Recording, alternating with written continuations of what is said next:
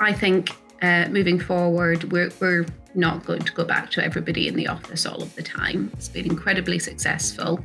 Uh, sometimes it's really good to be able to do a you know a physical round of applause to celebrate somebody that's been with the company for five years or who's passed an apprenticeship scheme or um, so I think what we'll probably end up doing is is a hybrid model. You know, you, you've got to be willing to travel, but it's a very pro- different proposition doing that once a month or twice a month versus every day, day in, day out.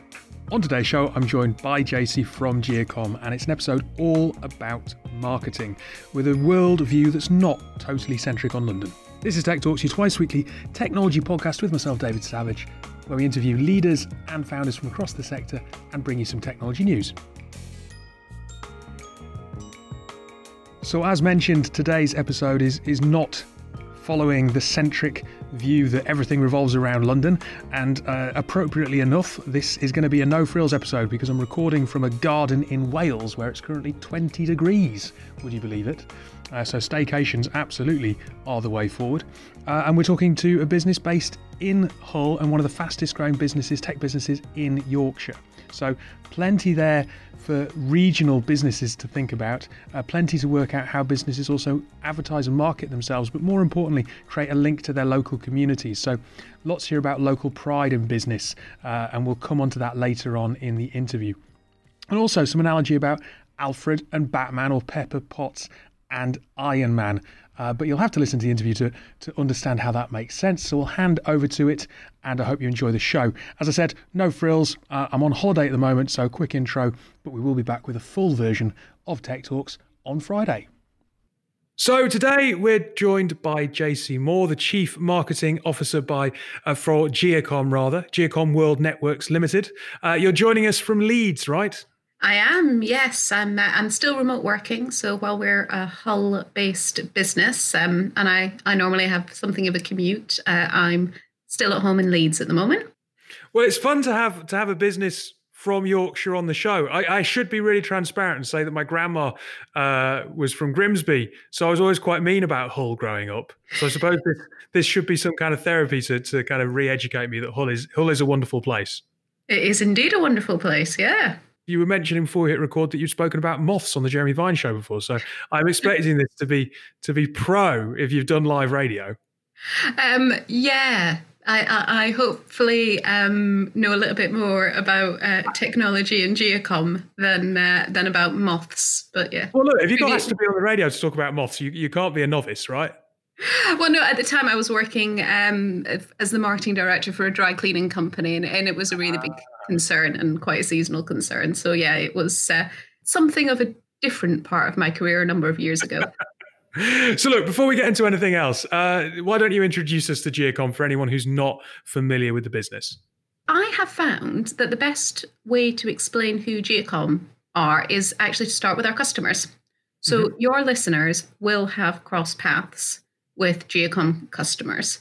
They are the outsourced IT folks that look after businesses' technology needs. So the company who manage software and infrastructure projects like, you know, transitioning from on-premise to the cloud or interestingly and more more recently helping everybody get up and running with remote working all of a sudden and uh, and getting all of that cloud software in. So we think of them very much as the superheroes of industry. So there's tens of thousands of them all the way across um, the UK supporting business and technology transformation. And they're kind of the backbone, if you like, that drives success and quite importantly, prevents failure uh, mm-hmm. for businesses right across the country. So that's who they are. We like to think of ourselves as the invisible support that stands behind those superheroes. So the Alfred to Batman, or if you like, um, in a slightly more tech-enabled version, the Pepper Potts to Stark in Iron Man. So our job is to make sure they can serve and delight their customers. So remove headaches, streamline processes, basically make sure they have what they need when they need it. So fundamentally, we're a cloud services distributor, um, and we help our customers to really build a an IT cloud services offering that's usually centered around the Microsoft stack. So it almost certainly starts with Seat. So Microsoft 365 with kind of Office, Teams, um, Excel, Uh, but we also have complementary products that sit around that. So security, backup, cloud telephony. And our customers can get access to all of that world class technology, but from one place rather than mm. having to deal with kind of multiple vendors. Um, and we try and make that as simple and easy for them as possible. So we have a cloud market, which is basically a portal that we've developed, proprietary software that we've kind of pulled together to try and make it easy. So integrations, simple UI. Effectively, all of our business is about helping our customers to grow because we don't sell direct to end users. So fundamentally, our success is really if they grow and we give them the tools to grow and we help them be more efficient and effective, then we grow. It's working all right so far. We're not doing bad. I, I like the um, Batman and Alfred analogy, although the, the, kind of the the geek inside me is like, oh, is it more Michael Gough or Michael Caine? yeah, yeah. So quite often we we use that when we're helping to kind of bring new people into the team. We talk about yeah. the services that we provide as kind of the tool belt and different things in the toolkit that helps our customers really go out and be superheroes? How are we saving them time? How are we streamlining things? And it sometimes a story or an analogy really helps people to understand that a little bit better. Look, at the start of this conversation, you mentioned that you're working remotely, you're based in Leeds, but the business is based in Hull. You are a business that's very proud of being a regional business. Um, and the accolades that the business has, has, has, picked up over the last few years, you know, Yorkshire's fastest growing tech business or business. Um, maybe you can correct me on that, but rightly proud of, of, of that recognition. I suppose, though, the last six months has put a very different, or, or, or it, would cause you to look at that through a different prism, right? Yeah, I mean, we are 100% incredibly proud of our roots in Hull. So uh, we were established in Hull in 1999. We've actually been going for quite a long time. But yeah, the regional thing is a really interesting question in a post COVID world. Uh, so we are Yorkshire's fastest growing business, actually. So that's the business inside one. Business. No, no, not just tech.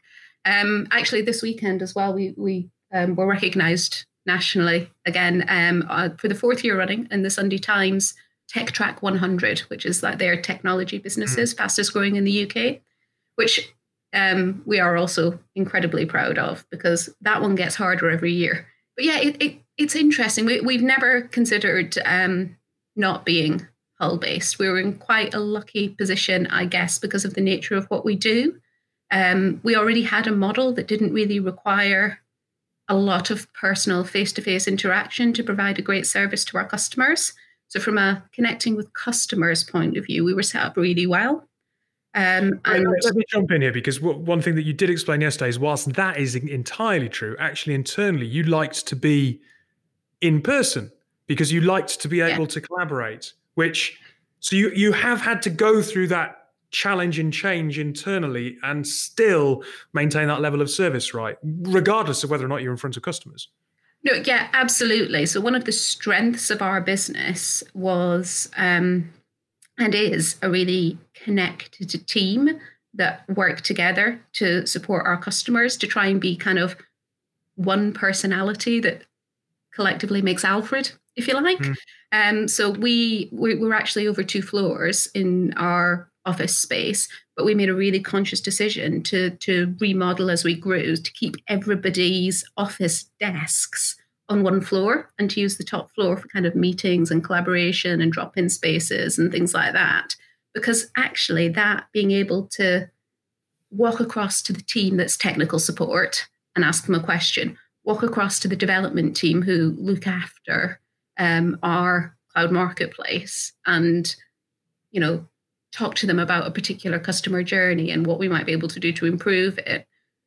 It's really important to kind of who we are. So we have absolutely had to adapt through lockdown and learn a lot through lockdown in terms of how we keep that um, that team collaboration, that sense of belonging, that feeling like you're happy to go the extra mile for Giacom and your customers because you belong. Um, that took a lot of thinking about actually and, and quite a lot of hard work. Out of interest, to, to help fuel that growth, I suppose access to talent is always going to be an issue maybe not a prohibitive one, but it's always going to be a challenge for a regional business as opposed to maybe a business that's based in the southeast. And I'm trying to work out whether it's a positive thing what we're going through now, or actually entrenching that challenge. Because if I think about my brother-in-law, my brother-in-law works in technology, and all of a sudden he's thinking that he can keep his London job but work anywhere in the country. Um, I suppose at the same point in time, people might go, "Well, I'm not so tied to the southeast," but then do they immediately think, "Wow, but let's have a look what businesses there are in the area that I'm moving to," because they might not have to think in those terms anymore. Have the business kind of figured out how people are responding to that? Do they want to be do you think they still want to have some proximity to, to their working environment? My personal view is that people still want to have a level of proximity, but it's probably expanded geographically. So I think uh, moving forward, we're, we're not going to go back to everybody in the office all of the time. It's worked really well for us. It's been incredibly successful. Um, but you know, for some things like um, particularly kind of brainstorming sessions or full um, all hands team meetings, uh, sometimes it's really good to be able to do a you know a physical round of applause to celebrate somebody that's been with the company for five years or who's passed an apprenticeship scheme or um, so I think what we'll probably end up doing is is, a hybrid model where uh, people have options depending on what they want to do, but there are some kind of full team meetings uh, that happen in the office and on site. Um, and and for that to happen, you know, you, you've got to be willing to travel a particular distance to be able to go to those things. But it's a very pro- different proposition doing that once a month or twice a month versus every day, day in, day out. So yeah, I think it broadens the geographic reach, uh, and it really depends on people's willingness to do that travel on those on those days where it's it's required. So we have just hired a, a, new product manager actually, and I think other than me, he's the only member of the business that lives in West Yorkshire rather than East Yorkshire. Right. Um, and part of his consideration, he's not as far across as I am, so uh, he's he's sort of halfway between. But um, but part of his consideration was absolutely it's too far for every day, but it's absolutely fine a day a week, a couple of days a week to stay connected with the team. Do you, do you think that, the opportunity is less actually from a people point of view and more from a perception point of view that I suppose funding doesn't have to necessarily go to companies in the southeast because what does it really matter where a company is? So I suppose the whole mechanics of the marketplace might change slightly, and then people might perceive that businesses that aren't based in London are more competitive? I think it will. I, so that's really where I see the opportunity opening up. There, there are still some businesses who want a local provider, who want somebody that's just down the road that can uh, that can pop in, that can meet, that can have a conversation.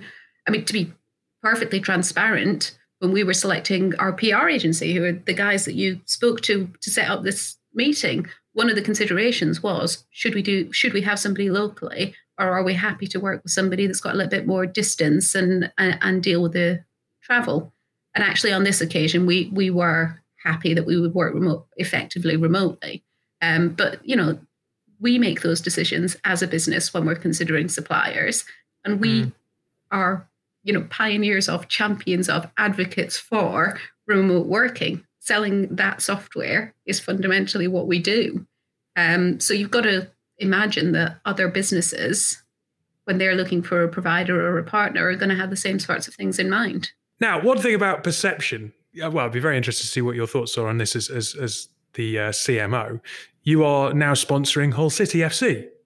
We are. What tangible benefits are there to, to a business of having your brand on a football shirt? Because some people might perceive that as a bit of a vanity project, right? Yeah, um, absolutely. Uh, so clearly, I've been making this case a little bit um, over the past few weeks and months. Um, and listen, part of this is about being open to opportunities when they come up and thinking about what's possible in a post COVID, post lockdown world that might not have been otherwise. So um, we wouldn't have been considering sponsorship. We were considering what we could do in terms of raising the profile of the brand and helping um, to reach our target audience and promoting our brand locally. But we hadn't considered a partnership um, or a sports sponsorship to do that. But it came up as an opportunity, and it wouldn't have been for us if there wasn't the uncertainty around sports and lockdown and so on and so forth. But we looked at it and then we considered what the benefits were. And there were definitely some local benefits. So, uh, our presence in the region as an employer, people knowing who we are, uh, wanting to work with us and, and for us and be part of our local success is really important. And um, as somebody that, that that works for a recruitment agency, you not might not like this particular tangible benefit, but recruiting directly rather than through agencies does have oh, actually hey, no, a commercial no, return. Yeah, with, a, with a devil's spawn, if you can avoid us, do it. No. um, so, so, there's that element. There's also um, we are part of being a great place to work is uh, giving back to the local community and having some CSR programs. Our team tell us that quite regularly. And there's a real opportunity to work collaboratively with other partners of the club and the club itself to think about what we can do to have greater impact working together in that area. So, from a, an employee engagement point of view, there's some quite good benefits there as well. Uh, yeah. In terms of national brand awareness, that's kind of down to how well I do my job fundamentally. So there is um there is an affinity within our customer base for both football and actually gaming. So one of the cool things that you get as uh, as a shirt sponsor is uh, your your logo appears on FIFA if somebody chooses to play as your team. So uh, we quite like that one. So there is an affinity, but really it'll be about how well we take the story of what we do locally and kind of amplify that and tell that story to a, a national audience, so to customers and prospective customers um, and basically connect with them in a way that supports, helps them understand who Giacom are and what we do, and connects with them in a more, hmm. yeah, ideally on an emotional level. No, I, so I can totally we support local, we support IT businesses, and we support Hull City. Supporting is fundamentally what we do. So there's some good resonance there. Yeah, and and people taking pride in their workplace is an important motivator, right? And look, I'm, I'm, a football fan. I'm from Newcastle. I pine for the days that Newcastle had local sponsorship in either the Scottish Newcastle breweries or Northern Rock, as opposed to a Chinese betting firm. To be perfectly honest, so yeah, um, and to be honest, the supporters' reaction has been phenomenal. Both the fact that finally, after I don't know how many years, kids' shirts can actually ha- look the same as the team because it's not a betting company, um, and also the fact that it's a, it's a local business. Yeah, supporting well, the local club has had a great. I've reaction. avoided I've avoided buying Newcastle shirts on two fronts. One of which is it's Mike Ashley in Sports Direct, and you don't need to go into much more about that. But equally, having a having a Chinese betting firm is not something that I necessarily want to get behind. But a local firm, I can I can really understand that. So I think there's a nice story there. Look, before we before we wrap up, I did want to talk to you very quickly because you, we've talked about the fact that the, the team is very important to you. Obviously, it's harder to maintain that dynamic when you're not all together. And you talked about it's lovely being in an office and being able to applaud uh, as a group. What have you put in place to engender that team spirit and that environment, even if you can't be sat next to each other? Uh, so quite a lot, actually. We, have worked pretty hard on this um, through lockdown. So, so we've done some we've stepped up our formal comms is the first thing, um, particularly to start with when there was a lot of uncertainty, but that's carried on. So as well as having kind of monthly um, business update meetings that our CEO Mike does, um, we've also do kind of a written weekly update of how's trading been, what's happening, is there any news about you know are, are people working remotely, what's the expectation, just to try and provide as much certainty as possible. And those are always done through um, plug Microsoft Teams because that allows people to kind of comment on it. It allows them to vote thumbs up. It allows them, if they want to, to direct message me if they don't want to put something kind of on the public forum and go, oh, don't know what this is all about. I'm feeling a bit unsure about this. Um, and, we, and we get a lot of kind of two way collaboration through that. So mm. the formal comms are important. But we also found that it was really quite critical to have those kind of informal discussions happening as well. Um, so we we established hangouts. So there's a Giacom hangout that people could just message and say, "Hey, I'm in the hangouts. and want to have a quick coffee?" And we very much encouraged that, um, just to talk to people that you might not be in regular meetings with, but who you normally see at the coffee machine or the water cooler or whatever. Um, and you know, to start with, my team, the marketing team, we're having like a daily half an hour catch up first thing, um, which was not to talk about work and what we were doing. It was literally just to see other people and have conversations and, you know, check in and make sure everybody was okay. That kind of then went down to a couple of times a week. And, and now it's like a once a week thing. But, you know, different people have found different models that work for them. Hmm. We've also done some quite fun stuff. So we've done some group challenges. Um, so we, we've got a well-being a well-being group with some mental health officers um, who have put out some challenges. Like it actually started out as a running challenge: who could do the most, um, cover the most kilometers over a month. But then some people kind of came on board and went, "Oh, hang on a minute! I cycle. I don't run. Can we do it and as a cycling challenge instead?" So we ended up with two tracks, with a running one and a cycling. That's less inclusive. You need you need a bike. so we ended up running and cycling, and people were right. chasing other people down. And you know, somebody'd post their miles, and you could see that they'd done it. So that meant you had to go out for a run or a cycle. And then uh, it was a charity contribution for the the two, the runner and the cycler, that um, that did the most over the period. So that's quite fun. Um, and then every week we have a quiz.